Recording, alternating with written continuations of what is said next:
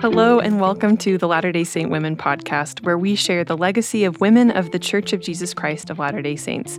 You'll get to know the faithful women who shaped our past and also hear from inspiring women of faith today. I'm Carly Guyman. And I'm Shaylin Back. We're your co hosts. Today, we're so excited to have Sister Salote Tukuafu. She is a member of the Primary General Advisory Council, and we're so excited to have her with us today. Sister Tukuafu, welcome. Thank you. Before we dive into the questions, we wanted to give a brief introduction of our guest. Sister Salote Tukuafu was born in Nuku Alofa, Tonga, and she and her husband Suliasi have four children and seven grandchildren. Sister Tukuafu studied at LDS Business College, and this is a fun fact. She owns her own catering business, although she doesn't want us to do any advertisement of it because it's just friends and family.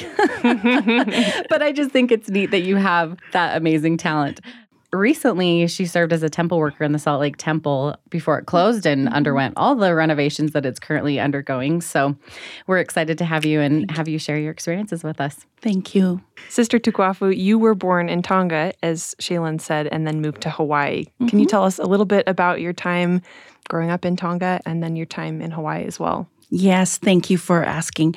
Growing up in Tonga is a very humbling experience we are not rich, but we feel rich because of the gospel. And a lot of times our faith is the one that finishes everything for us. So, for one thing that I've learned, and I bring it back here to America, and I share with my children is um, if a stranger was walking down the street and your family's getting ready to have their meal, you would call them to come. You invite them in. You invite them in. They will, you know, just say they're in a hurry, or they will come They'll come and feast with you, and you don't even know who they are. Wow. So generous. And after that, you pack up a plate of food or a tray of food, and then they would go with it. But my most fond memory of growing up is every Sunday was a day where the best eating. Sunday was the best, but my parents would get up so early in the morning and cook our food. After that, we would go to church, come back, and before we eat, my mom would put out four or five plates, even six, and she would put every food that we have prepared in those plates.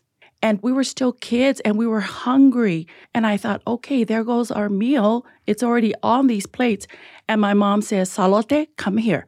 I need you to take these food to the neighbors.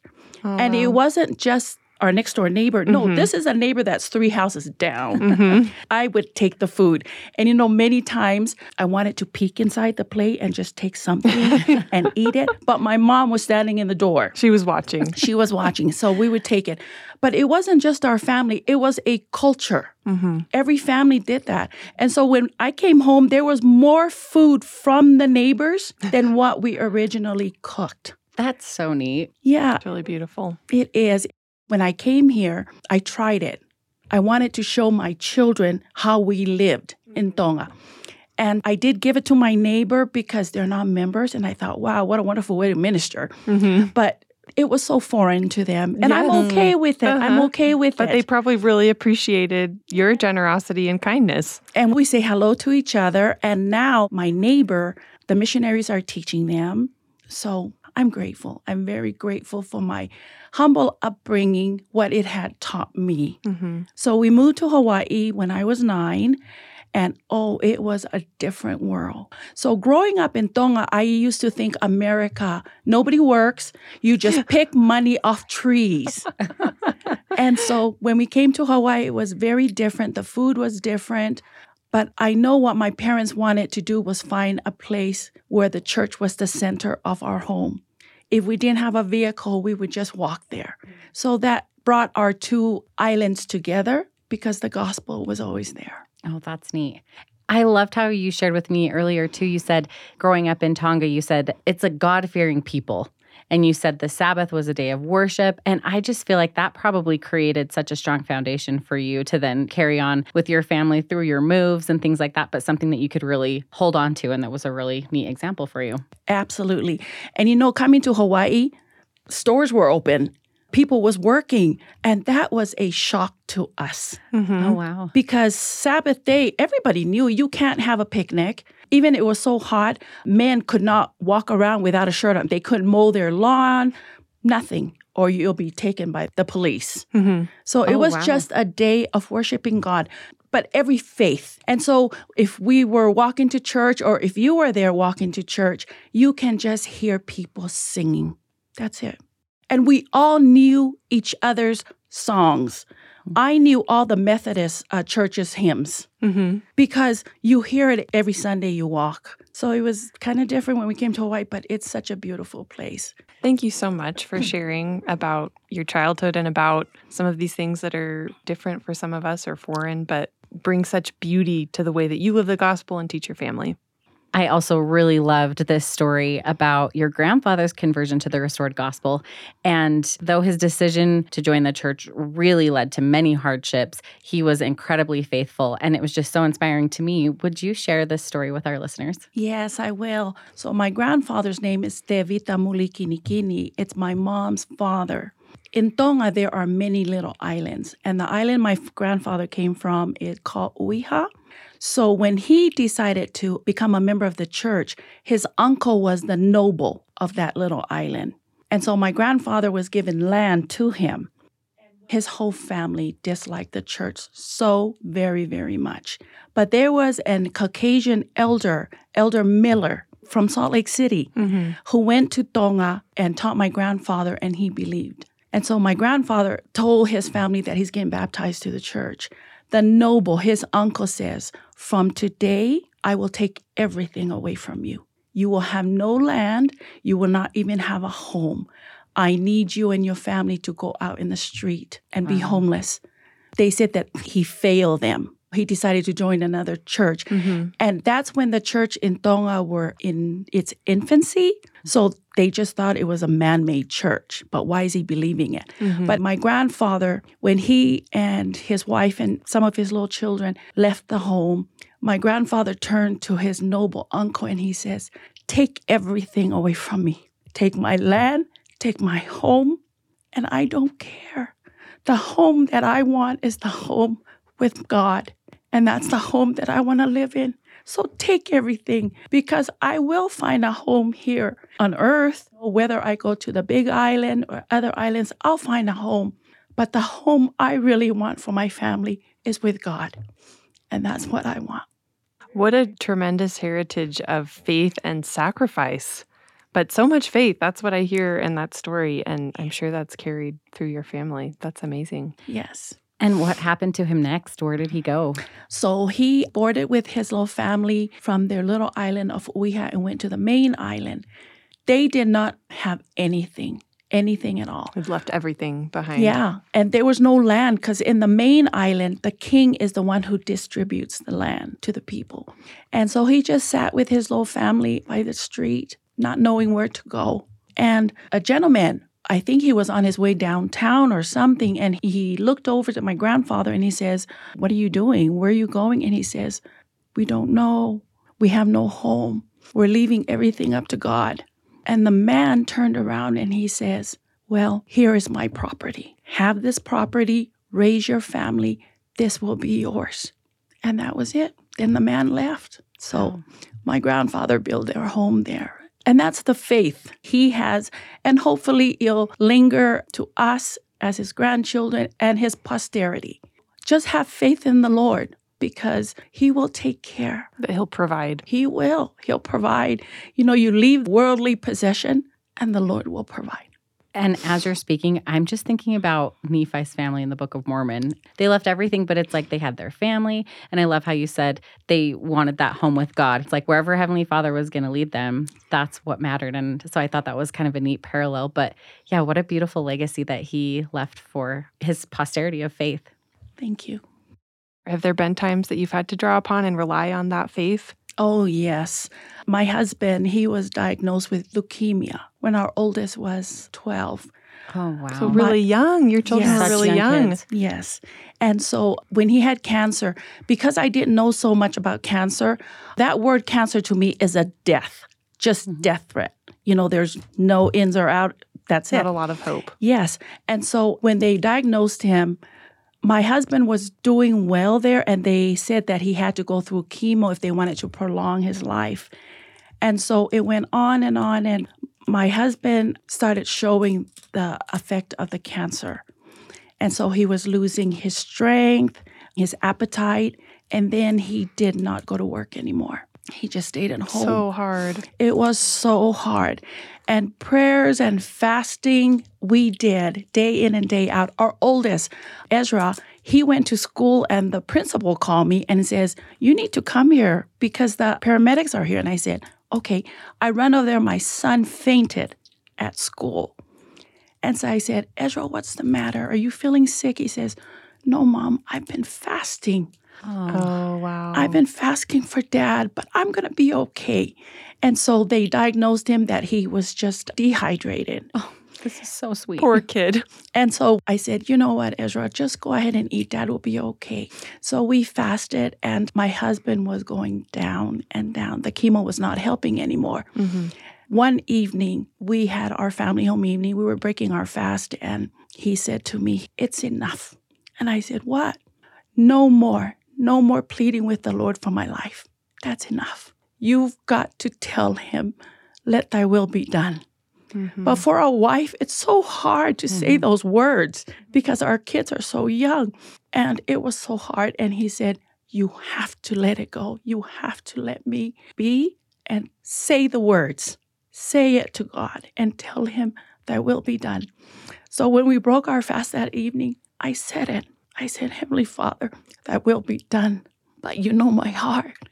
Two days after that, there was a phone call. And the nurse says, uh, Can I talk to Salote? I said, This is her. I was already frustrated because, according to the diagnose, if you were to have transplant, the siblings are the only one who's able to come and get tested because their genes are the same Mm-hmm. because it's the same parents. Mm-hmm. And so four of them lived here in America, all four did not. And the doctor says always, always one out of four will match. Four came and did not match at all. Oh, wow. Had one sibling in Tonga, and I said, We got to bring him. So my brother in law came, was tested. He did not match. Oh, Oh, my no. goodness. He did not match my husband. So I told the nurses, You've got to take my four boys and myself. And they said, You know what? It will not match. Your boys, the cells, everything is different because of you and your husband. Mm-hmm. And I said, You know, we have nothing to lose. You don't either. Just take my boys, please. So anyway, they did. But after we broke our fast, two days after that, the nurse called and she says, Are you sitting down? And she says, I just want to tell you that we found a 100% match from one of your sons. Wow. Wow. And I said, What? Yeah, it's your oldest, Ezra. And he is not 80, not 90, a 100% match Wow. with your husband. So we will go ahead. And I was also told from them that that was a perfect age because then his marrow has fully developed for them to be able to take it out for my husband. So everything just took its course.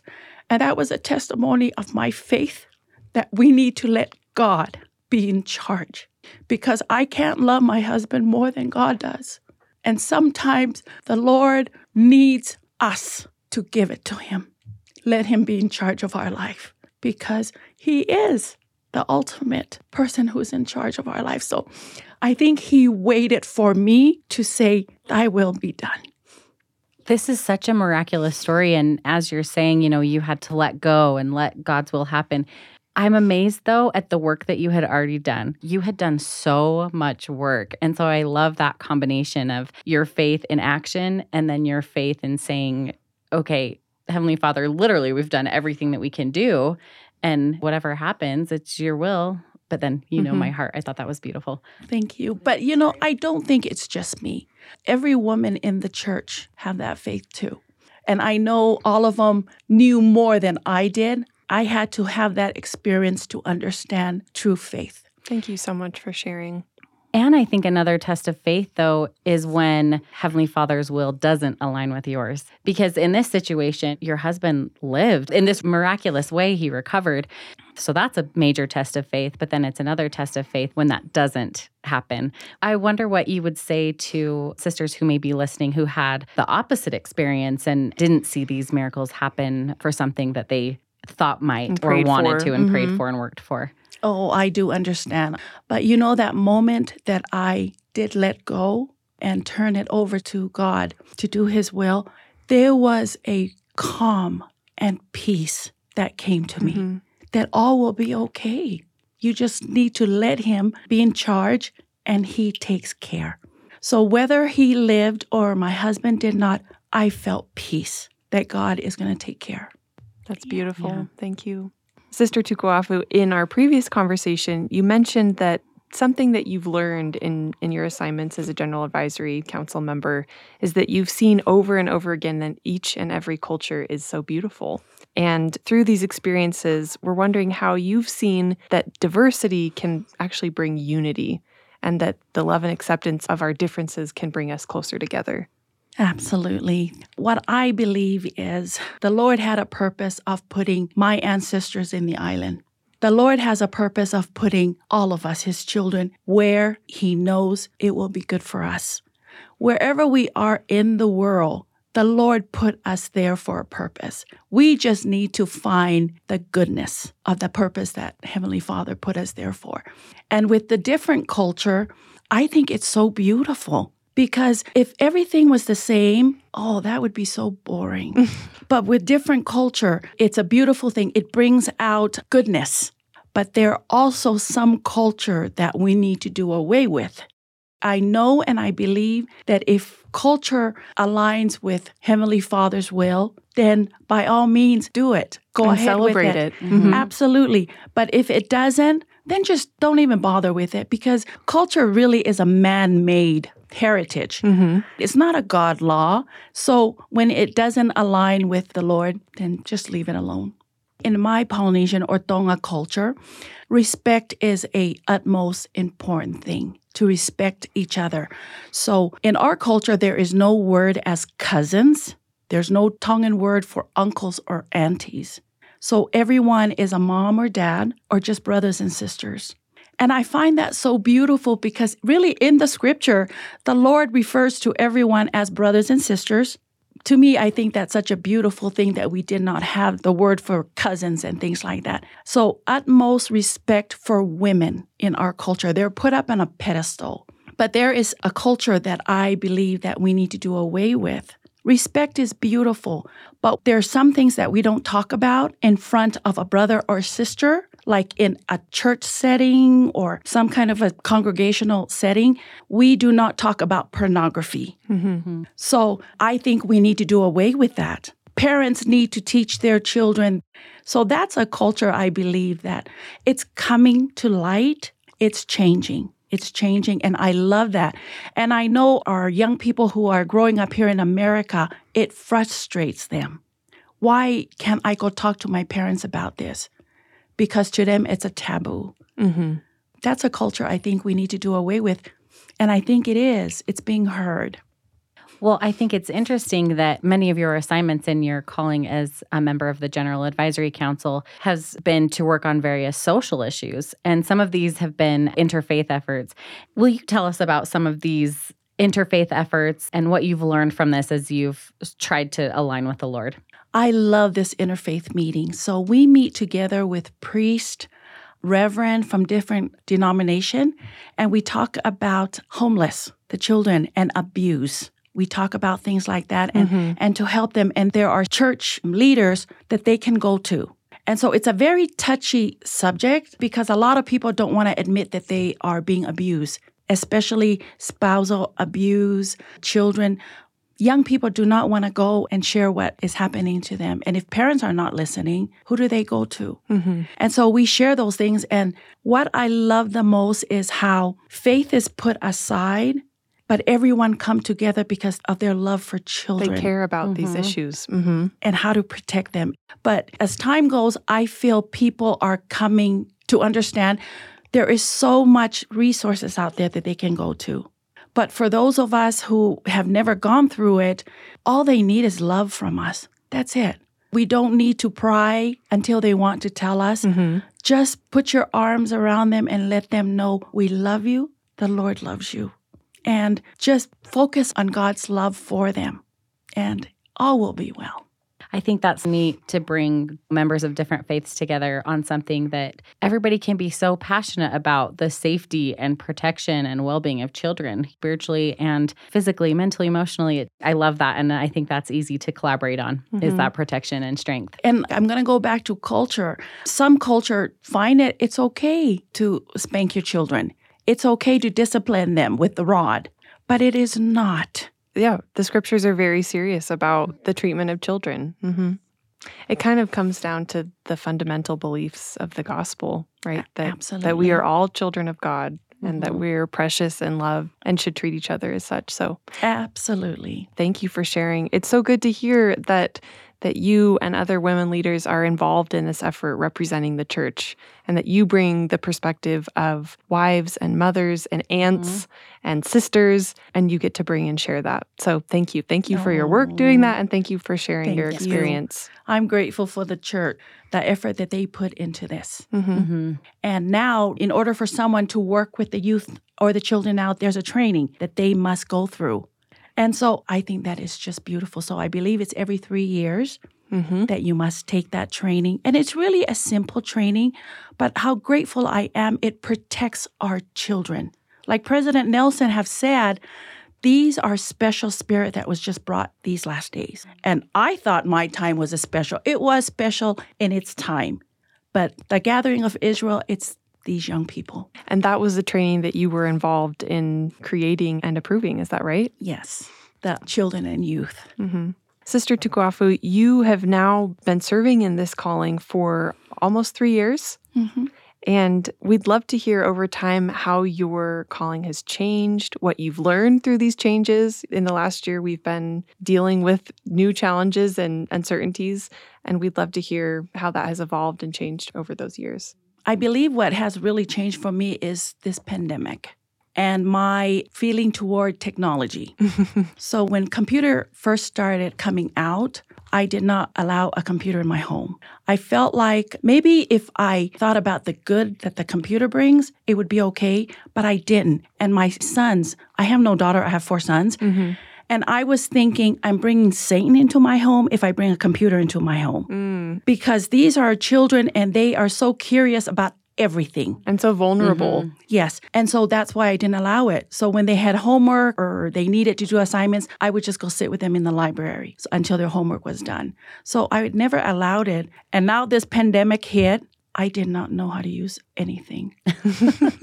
And I'm grateful for our secretary who walked us through doing PowerPoints and things like that. Mm-hmm. There is so much good from technology. I see that now. Mm-hmm. I see that now. There is so much good. We can get in touch with our family. We learn so much about the gospel yes. through technology. But there is still the negative part. The part that parents need to understand it's not always okay to use technology as a babysitting tool for their young ones. Mm-hmm. I know the primary app has so many different things for primary children, and that is wonderful. But always be careful. There is so much goodness from technology, but then there's also negative. Because Satan knows that through technology, he can destroy our young people, but we're not going to let him. We are not going to let him. No. I really appreciate your perspective because I feel like I've been sort of evaluating what I want the role of social media to be in my mm-hmm. life. Mm-hmm. And that's a huge part of technology. And I think I'm tempted to just kind of throw it away because it can be such a waste of time. It can draw me away from things that I want to be really present for with my family or with my friends. And I think that that's almost easier than embracing and understanding yes, there are challenges that we have to cope with and learn to deal with, but there's so much good that can come from it. And I like that over time you've learned okay, there is some good here. Let's use this for good and let's be mindful about the way that we use it. I talked to a friend recently who said she's gone through other times of feeling like social media was a waste of time or was something she didn't want to do. And then she reevaluated and thought, how can I use this to reach out to people who really need a lift, to stay in touch mm-hmm. with people that I really care about? Mm-hmm to notice and observe people's needs and then reach out to them in real life. And that was such an inspiration to me because it was like, I don't want to throw away all of the good that can come from this. We just have to be mindful and thoughtful in the way that we use technology so that we really can use it for good. Yeah. Mm-hmm. As with everything else, really, in life, Yeah. Yeah, you know, if it's we true. Mhm, if we are not careful, because without technology, where would we be through this pandemic? So lonely and so imagine. bored. Yeah. yeah, right. And to be able to be taught through technology, the Sunday school, the Relief Mm-hmm. It's Society, amazing. It It, is- really is amazing. Yeah, and to be in touch with my grandchildren through technology, I love every minute of that. So there's so much good. The Lord put technology in our time to teach us and to move His work along. Yes, Mhm. absolutely. I loved this too. I'm wondering if you'll share this with us. You were explaining how you were learning how to like do the Zoom calls and do the presentations. I would love for you to just tell us about your learning curve and how by you making mistakes, it showed other people that it's fine. Like uh, they're they were normal. So when we were told, because we have assignment where we go do instruction, it used to be training, but it's instruction now to different areas, different stakes. And so we used to do that in person. So when this pandemic came, we had to do it virtual. And then there are videos and PowerPoints that has to go in. And so our assignment was one would present the instruction and then the other person would do the PowerPoint. And oh my goodness, I was given the chance to do the PowerPoint. And I prayed, prayed, my whole being depended on that because I didn't want to make a mistake, but I did. And then I would say something. I said, I'm so sorry, but back in my island, we never had these. So please forgive me. But uh, they are such sweet sisters. They taught me how to do these things. And so when I was able to present while another sister was doing the technology part, the glitches was there. And I love glitches. I love it because then we're not put on a pedestal. We are just like them. We're primary servers with them. And you can relate to them. They can relate to you. And it's all normal. The glitches are a normal part of life. It mm-hmm. really is, especially when technology come. I know when I'm doing the PowerPoint, I would say, "Excuse me, get a drink of water or something because I need to do Just this." take a little break. we'll be right back. Everyone can relate to that right now, I think. yeah. Definitely. Oh, I love that. Thank you for sharing. Sister Tukuafu, is there anything that you would share with the women of the church, especially from your experience working with primary leaders for the past three years? I would like to say to the women of the church, just align our life with the Lord. That's it. We do little things here and there, and we feel as a natural man that it's okay. There is a primary songs that I use all the time, and I love it. The wording says, If the Savior stood beside me, would I do the things I do? And if we ask that to ourselves, we can then align ourselves with what the Lord wants us to do. Just like what we learned last week in the Come Follow Me, the armors of God. Maybe not all at once because we're human to put it on, but we can one at a time.